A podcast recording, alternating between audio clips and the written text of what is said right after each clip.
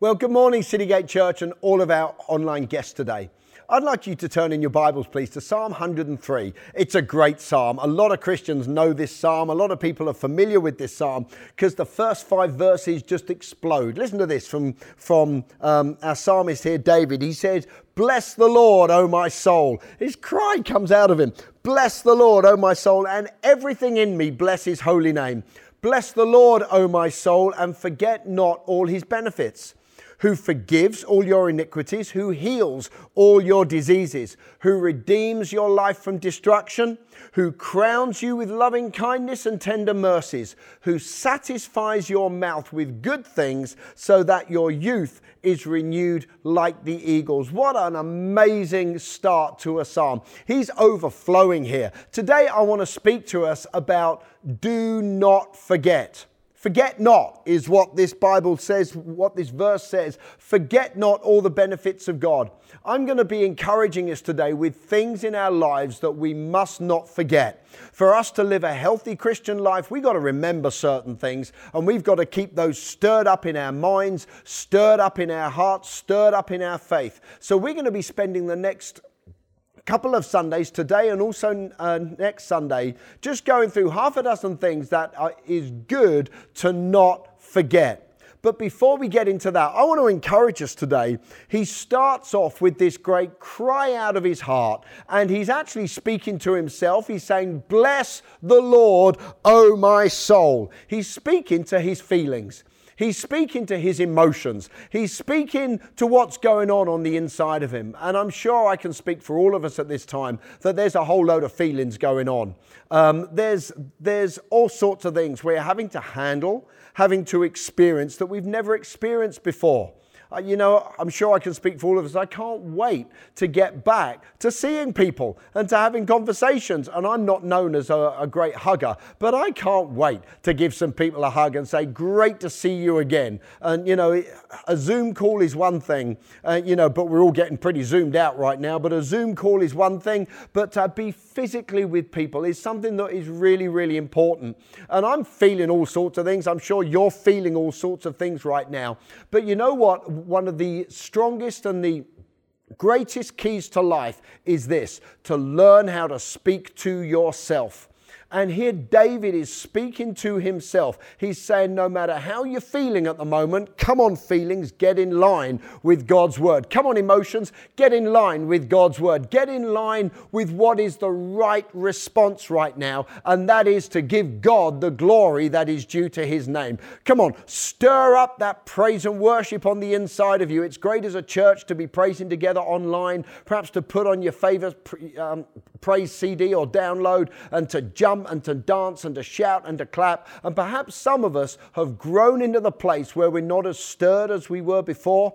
Well, I want to encourage you to speak to yourself right now and every day this week and say, "Come on, Melfi, bless the Lord, O my soul, and everything that is within me." Come on, let's put some energy into praise and worship. Let's lift our hands. Let's raise a shout. Let's exalt the name which is above every name, Jesus Christ, Son of the living God, healer, Savior, provider. Our God is a good God, and he deserves all the praise that we can pour out on him right now. And this is what David is doing. He's starting off saying, "Bless the Lord, O my soul, everything in me." Come on, praise him. Give him the glory due to his name. What a great way to start a psalm.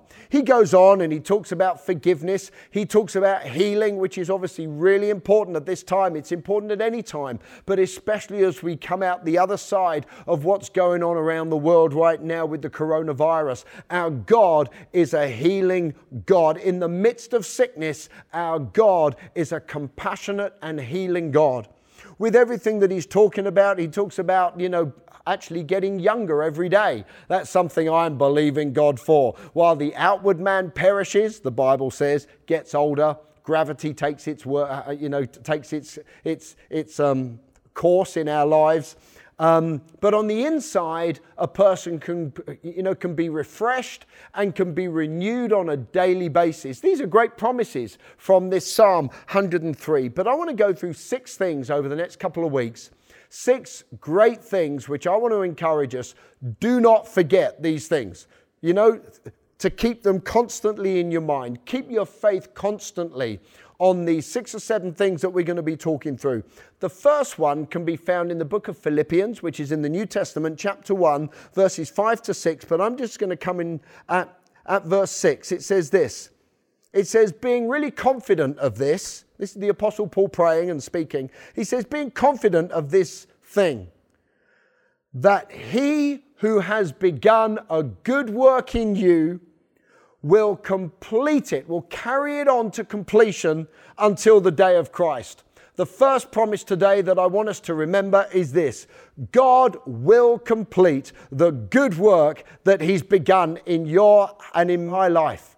God is a finisher. He's not just a starter.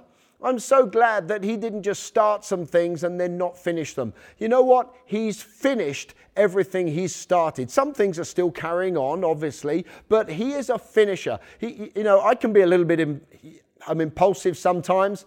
I can start something. I can, think of something with great energy. And then when the effort starts to get into it, it's a bit like people who get the gym membership. Every January, gym memberships go through the roof. People think, you know what? I'm going to get fit this year. I'm going to start a fitness regime. I'm going to start to exercise. I'm going to start to run. And, and they get the gym membership and they go down the gym and they start to do the weights, and energy is sort of flowing and excitement and zeal. But then in February and in March and then in April, and then perhaps they go on holiday in June, July, August, one of the, a couple of weeks away. And then when they come back, they're all relaxed and it's like, oh, and you know what? They don't quite finish what they start out to achieve. I don't know about you. I can be a little bit like that with things. If you go down to my garage, there's things I've started that I've not yet finished. Some things have taken me years to get to where I am, and they're not finished yet. I've done some things around the house. We put an extension on the house and, put in a kitchen, and we've done different things. And some things I started and it took a long time and a loving wife to finish. It's easy to start something. But you know what? The promise of God today for your and my life is this: that which God starts, God is going to finish it. He's going to accomplish everything he sets out to accomplish in our lives. Now, we're all on a journey. Life doesn't happen all in a moment. It's a lifelong journey, and actually going on into eternity. And God has started so much the day you gave your life to Jesus Christ. In fact, even before that, God was at work in your life. He was at work in our lives. And everything he started, he is committed to finishing. He's only going to finish that which he starts. He's not going to finish something which somebody else starts. And I think sometimes there are some things in our lives which perhaps I start. I don't know, perhaps I'll speak for myself. Perhaps I start and it wasn't overly God's will. And I can be praying about it. Oh, God, will you do this? And God, will you do that? Will you break through? And I believe I receive. And actually, God didn't start it in the first place. Ouch. So perhaps those things are not really going to come to pass because God's not going to finish that which he didn't start. But the things that God starts in our lives, the things that are by faith, the things that are from grace, the things that are from his word, from the Bible in our lives, he is committed to fulfilling and completing in our lives. What a great way to start our week, to know that God is on our case and he is going to complete that which he started in our lives. Okay, the second thing that we're going to see today of a great promise to not forget is this. From 1 Corinthians chapter 10 and verse 13, it says this: no temptation has overtaken you, except that which is common to man, which everybody experiences. But God is faithful. I spoke on that the other week. God is faithful, and he will not allow you to be tempted beyond that which you are able to bear.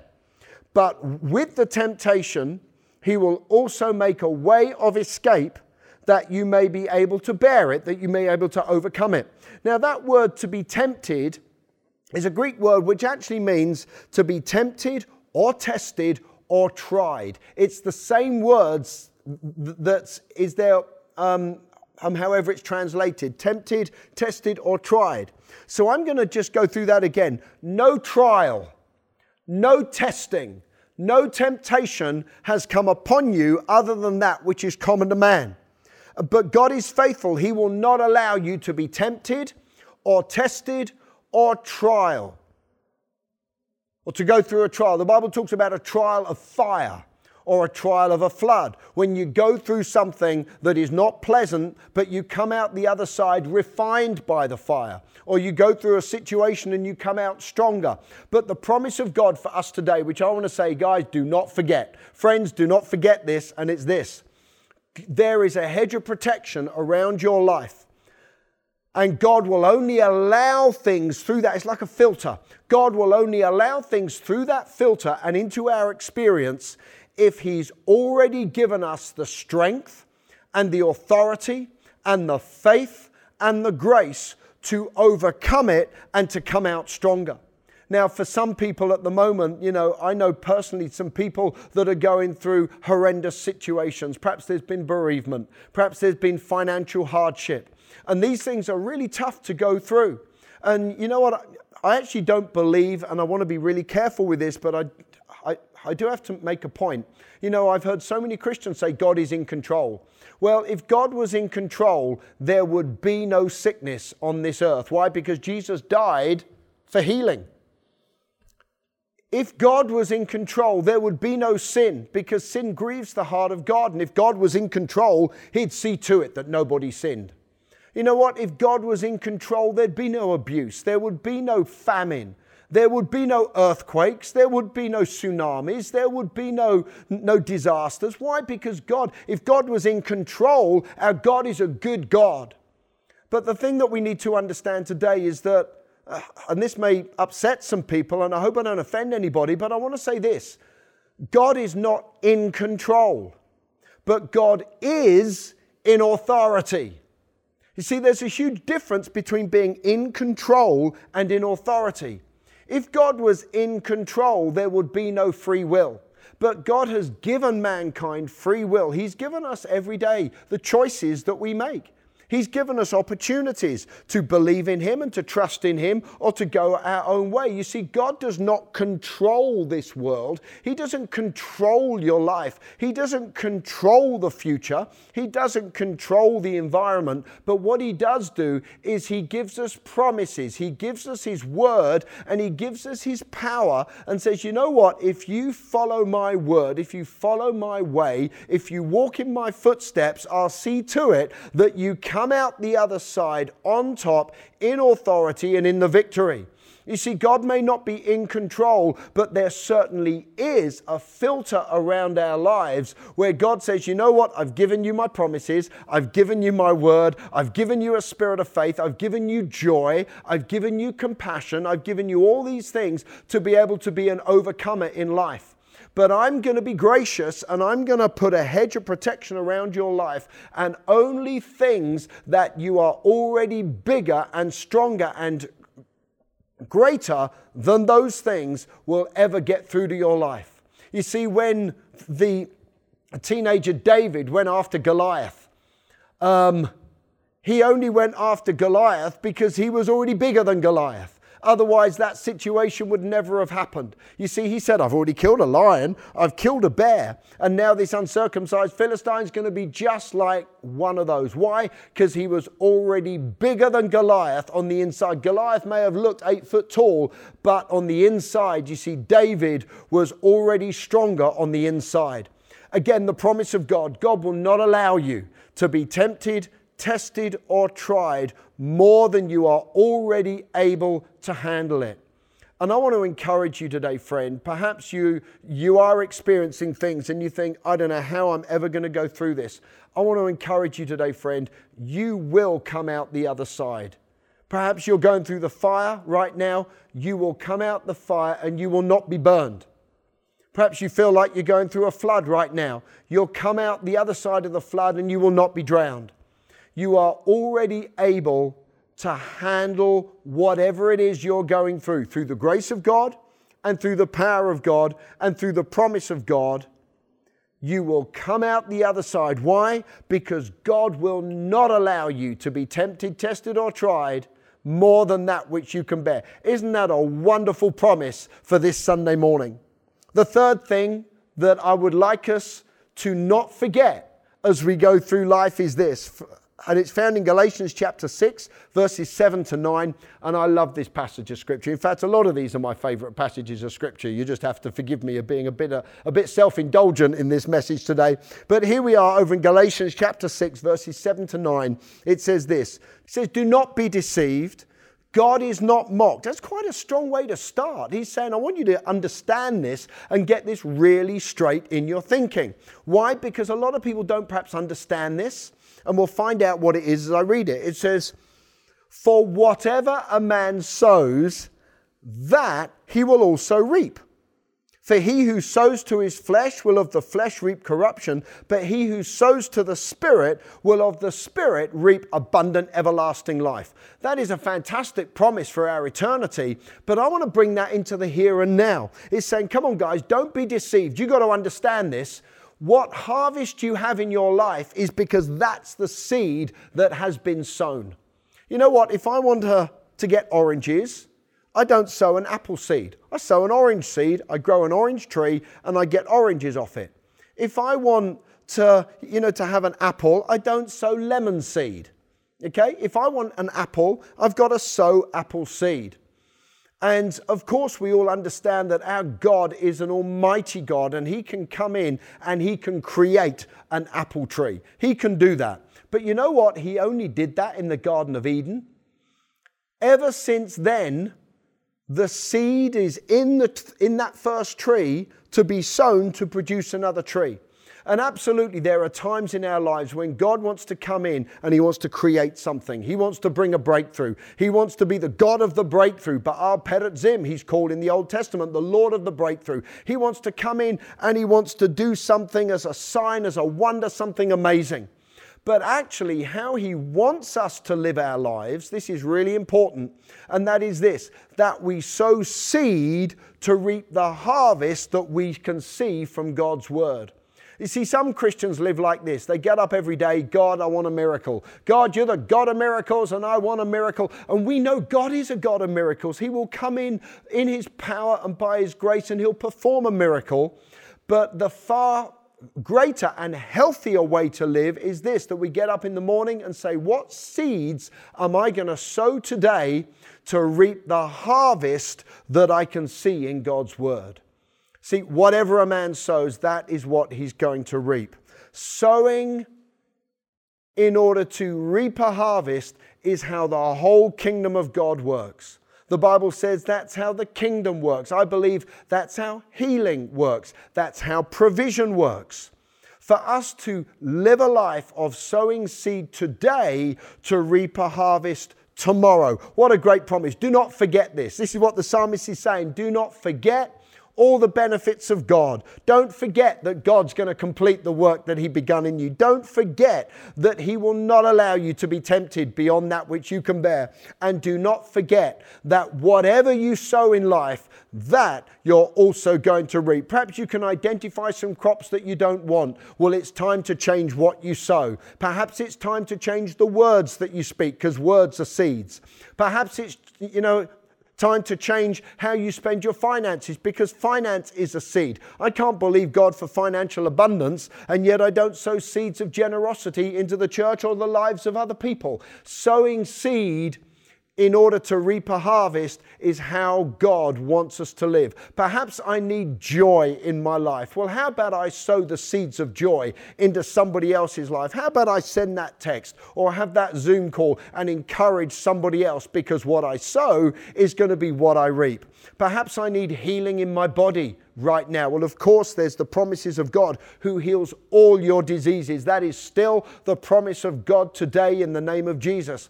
But perhaps I need healing in my body today. Well, you know what? Perhaps it's time for me to pray for healing in somebody else's life, for what I sow into somebody else's experience is what I'm going to reap in my own life. What wonderful promises there are from God. And as we close today, the fourth promise that we're going to go through today is found in Isaiah chapter 59, verse 19. It says this, "When the enemy comes in, like a flood, the Spirit of the Lord will raise up a standard against him." I think that's a very pertinent verse for right now. It can seem as if the enemy has come in like a flood.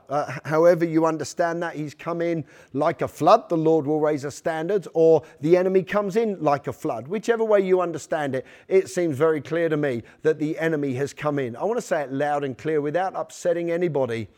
God Almighty did not send and hasn't had anything to do with the coronavirus that has invaded the planet at this time. It's not the will of God. It's not the plan of God. I don't know what you've heard about God. Perhaps you think, if there's a God, why is there so much hardship? Why is there a coronavirus? Well, I've already explained today, God's not in control. But God is a compassionate God. But there are times when the enemy seems to want to come in, and sometimes he does come in like a flood. Perhaps he does come in and seem to want to overwhelm our lives or our circumstances or the economy of the nation or the health of a family. Perhaps it's as if the enemy has come in and just wanted to bring destruction. Well, I want to encourage you today, friend. We have got a promise that I do not want you to forget. Even in the middle of our circumstances right now, God has the victory, and I believe God has the last word as well. And the promise of God is this: when the enemy comes in like a flood, the Spirit of God, the power of God, the anointing of the Holy Spirit will raise up a standard against the enemy, and he will defeat the enemy and bring us out in the victory. That is the promise of God for us today. I want to encourage you, friend, that if you're a believer today, if you've said yes to Jesus Christ, to put your faith in Him, that what He started, He is going to accomplish. He's going to complete the work that He's begun in us. We can sow our way in and out of anything. These are wonderful promises. There's a hedge of protection around our lives. There's a filter that He will not allow us to be tempted, tested, or tried beyond that which we can bear. And that even when the enemy seems to want to come in, come on, our God's got the victory. Jesus Christ was crucified and raised from the dead, and all authority is in the name of Jesus Christ, and we can raise up. In fact, the Spirit of God will raise up a standard to stand and resist the enemy on our behalf. I want to encourage you today, friend, that as we head into this week, we can walk in the footsteps of God, we can keep in step with Him, and we can see God's will and God's purposes and plans come to pass in our lives. But today, friend, perhaps I'm speaking to somebody today who's never said yes to Jesus Christ. Perhaps you're asking this question now. What do you mean, say yes to Jesus? What does it mean for Jesus to be Lord, for Jesus to be Savior? I believe He's a religious figure. Perhaps He was a prophet. But you know what, friend? He's far more than that. The Bible says He's King of Kings and He's Lord of Lords. The Bible says, for God so loved the world that He gave His only begotten Son, that whoever believes in Him will not perish, but have everlasting life. Have eternal life with God in heaven. There is a heaven. The Bible also speaks about an eternity away from God, which is unthinkable. God loves you so much, He wants you in His family. He wants to spend eternity with you. And the Bible says, somebody asked, how do I do that? How do I spend eternity with God in heaven? As it says in the Bible in John chapter 3. You must be born again. You must be born again. You've got to have a brand new start in life. That's not just trying to turn over a new leaf like getting a new gym membership. It's saying, Jesus, from this day forwards, I want you to come into my life. The Bible says He stands at the door of our heart and He knocks. And whoever opens the door, He will come in and do life with us. He doesn't want to be a God out there. He wants to be a God in here. He doesn't want to be a savior, just a religious figure in a stained glass and in a church wall. He wants to be a savior on the inside of us. He wants to come in because He loves us so very, very much. I gave my life to Jesus on October the 8th, 1984, in a service at the Fairfield Halls in Croydon. And today is an opportunity. If you've never said yes to Jesus Christ, it's your opportunity to say, Jesus, come into my heart, come into my life, to be my Lord, my Savior, my friend. And I'm going to ask you to pray a prayer right now. We do this every week, but it's a very important prayer to pray. It's not about the exact form of the words. It's about praying from our heart and saying, Jesus, I want you to come into my life. I'm opening up the door of my heart for you to be my Lord and my Savior and my friend, to be my God. I'm going to ask you to pray this prayer. Whether you've prayed it 100 times, it'd be great for us all to pray it again. But specifically those who are coming back to God this week, perhaps you've been away from God for a long time. Perhaps you've been through something. Perhaps you just turned your back on Him. Perhaps you got bored. I don't know what was going on. Not bored with God, but bored with, I don't know, life. And perhaps, you know, you just were dealt a bad hand. But today I want to encourage you to come back to God. Why don't you pray this prayer as well? Come on, let's pray this prayer together. Let's say, Heavenly Father, thank you that you love me. Thank you that you demonstrated your love. You sent your only begotten Son to die on the cross to give me eternal, abundant life. Thank you, Jesus, for dying for me. I ask you to come into my heart, to be my Lord, my Savior, and my friend. I turn away from the way I've lived without you. And from this day forwards, through the help of your power and your grace, I will never be the same again. In Jesus' name, amen. So friend, if you've prayed that prayer today, I can confidently say from the authority of the Bible that if you prayed from your heart and you've asked the Lord Jesus into your heart, you're now a Christian. You now have eternal life. God is your heavenly Father, which means you're starting a whole new experience of life with God and not without Him.